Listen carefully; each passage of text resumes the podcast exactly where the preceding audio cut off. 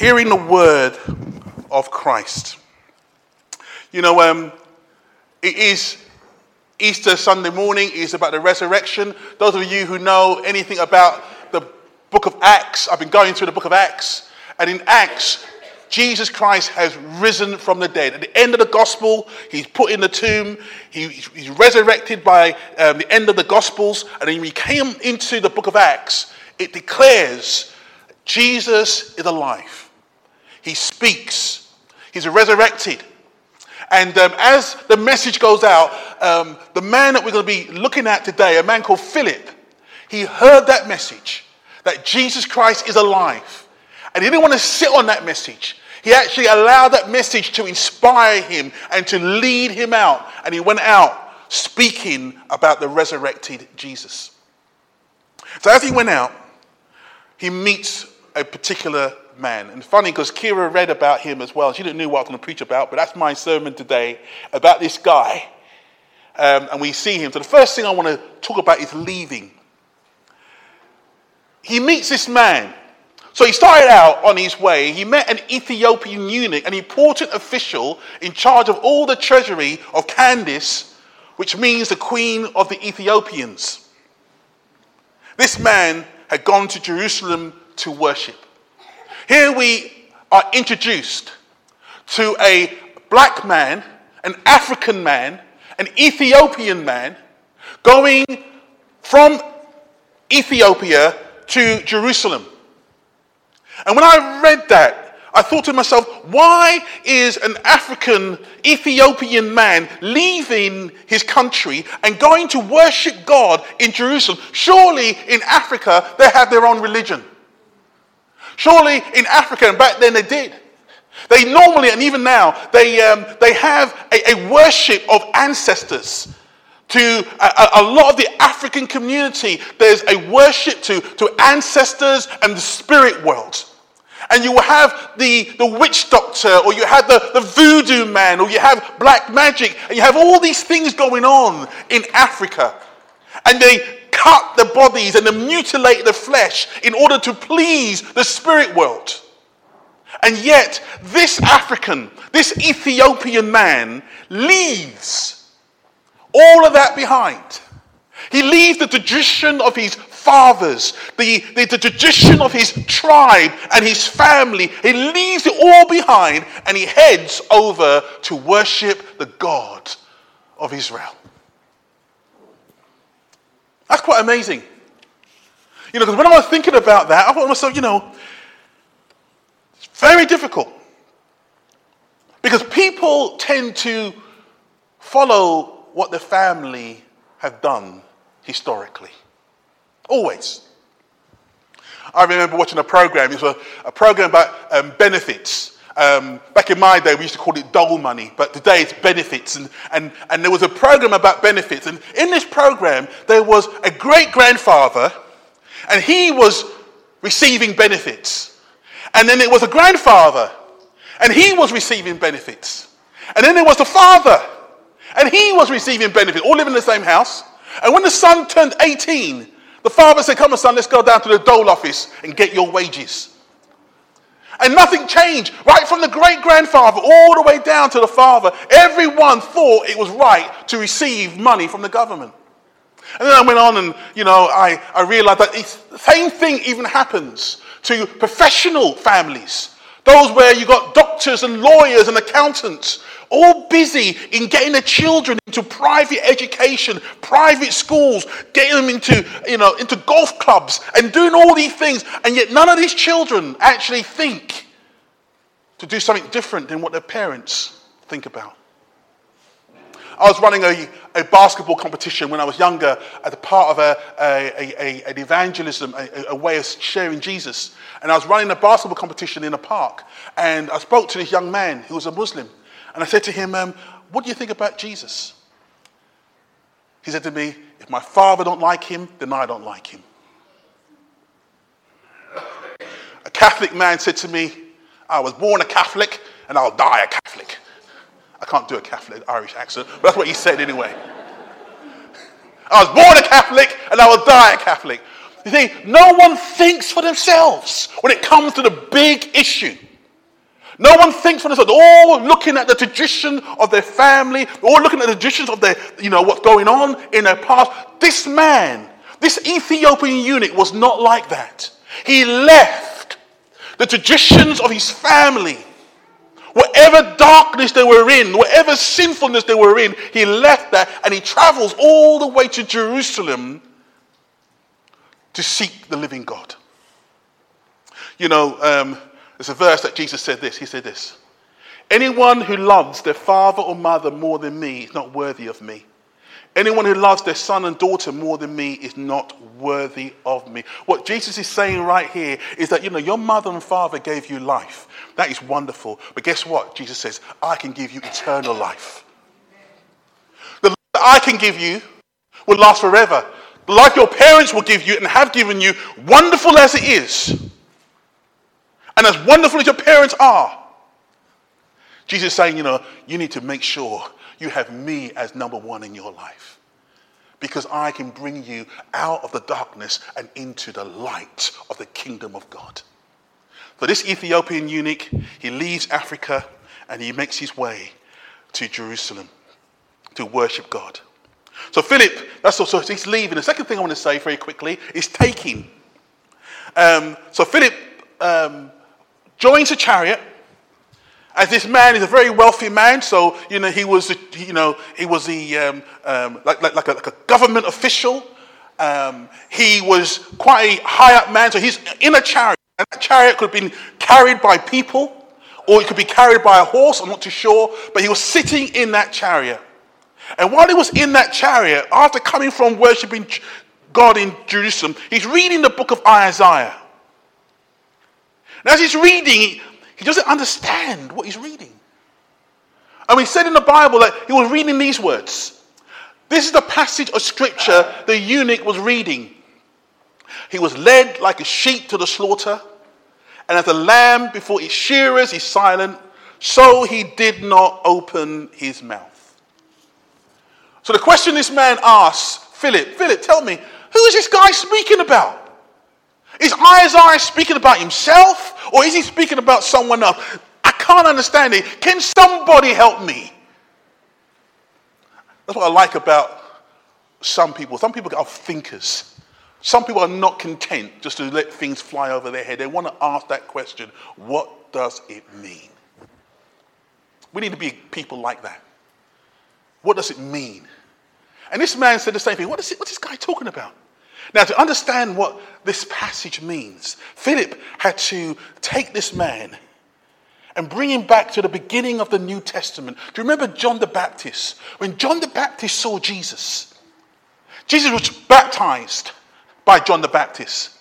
But every time Jesus walked by, John the Baptist looked at Jesus and he pointed to Jesus and says this.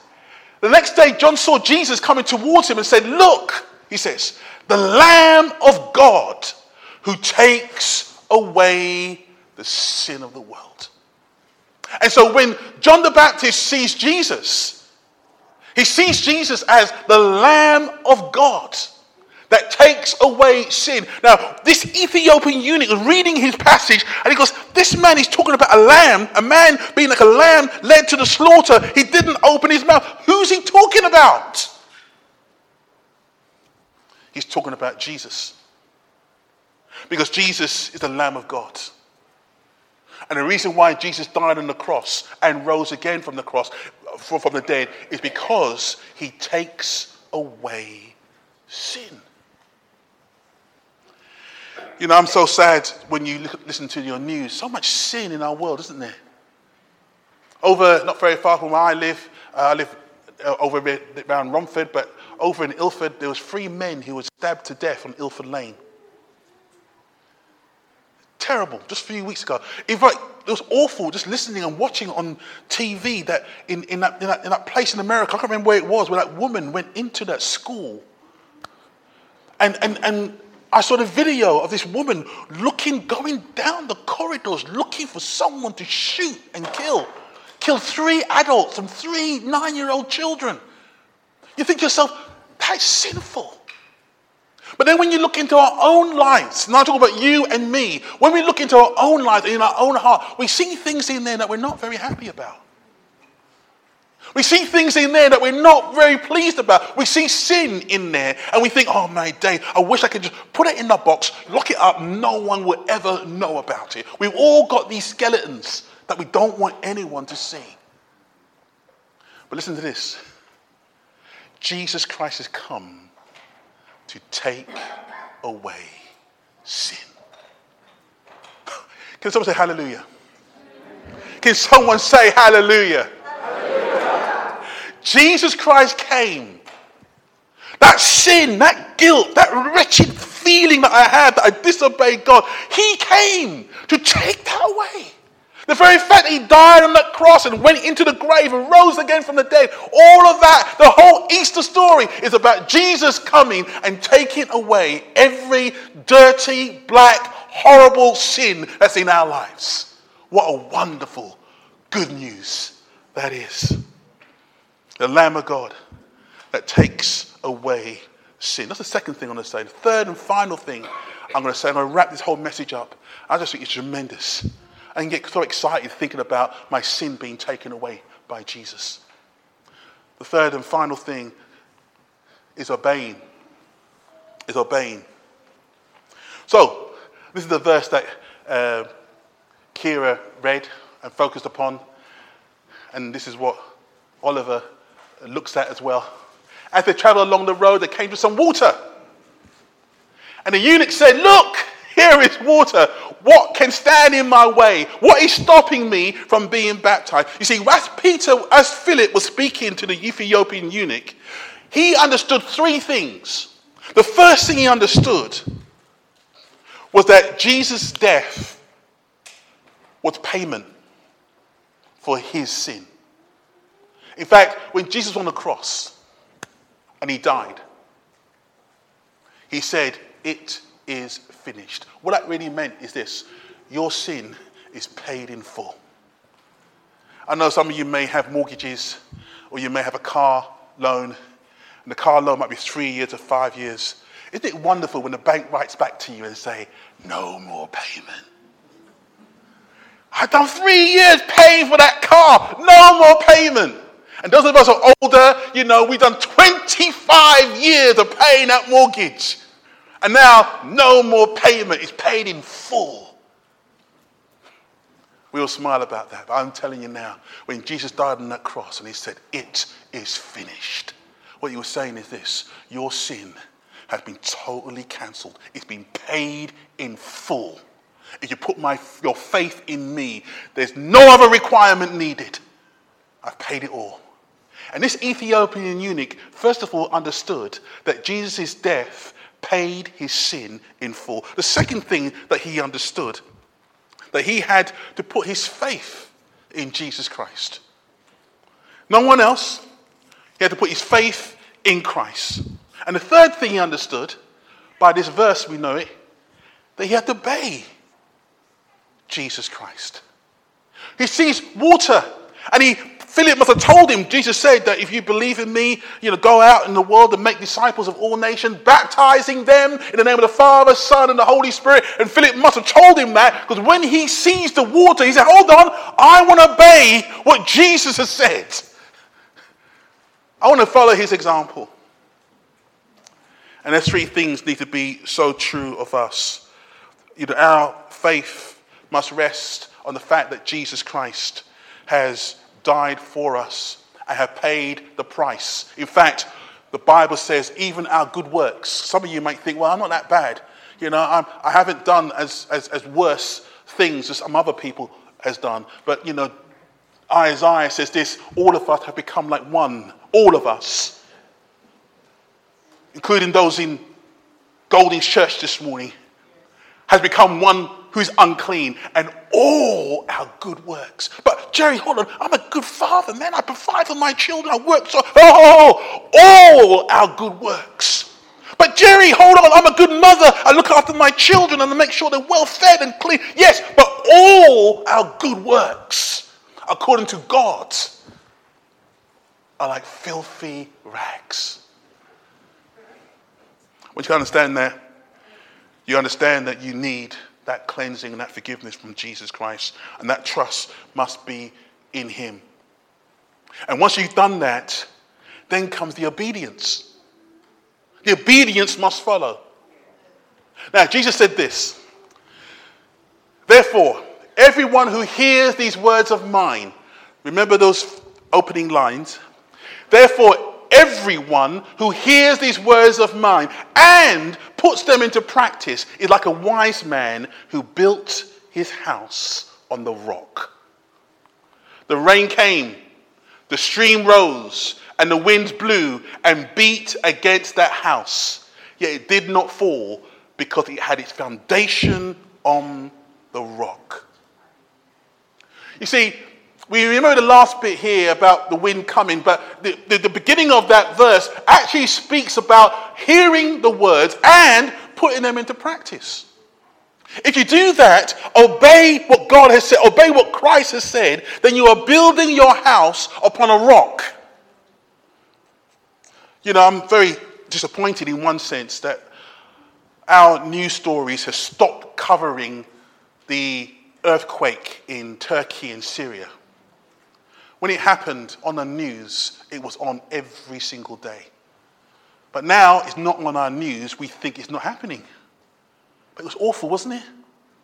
50,000 people plus died. And when I was looking at the news, they were saying, you know, look at this scene. They, they, they showed a picture and they said, look, the problem with this earthquake was that some of their houses were built with rubbish material.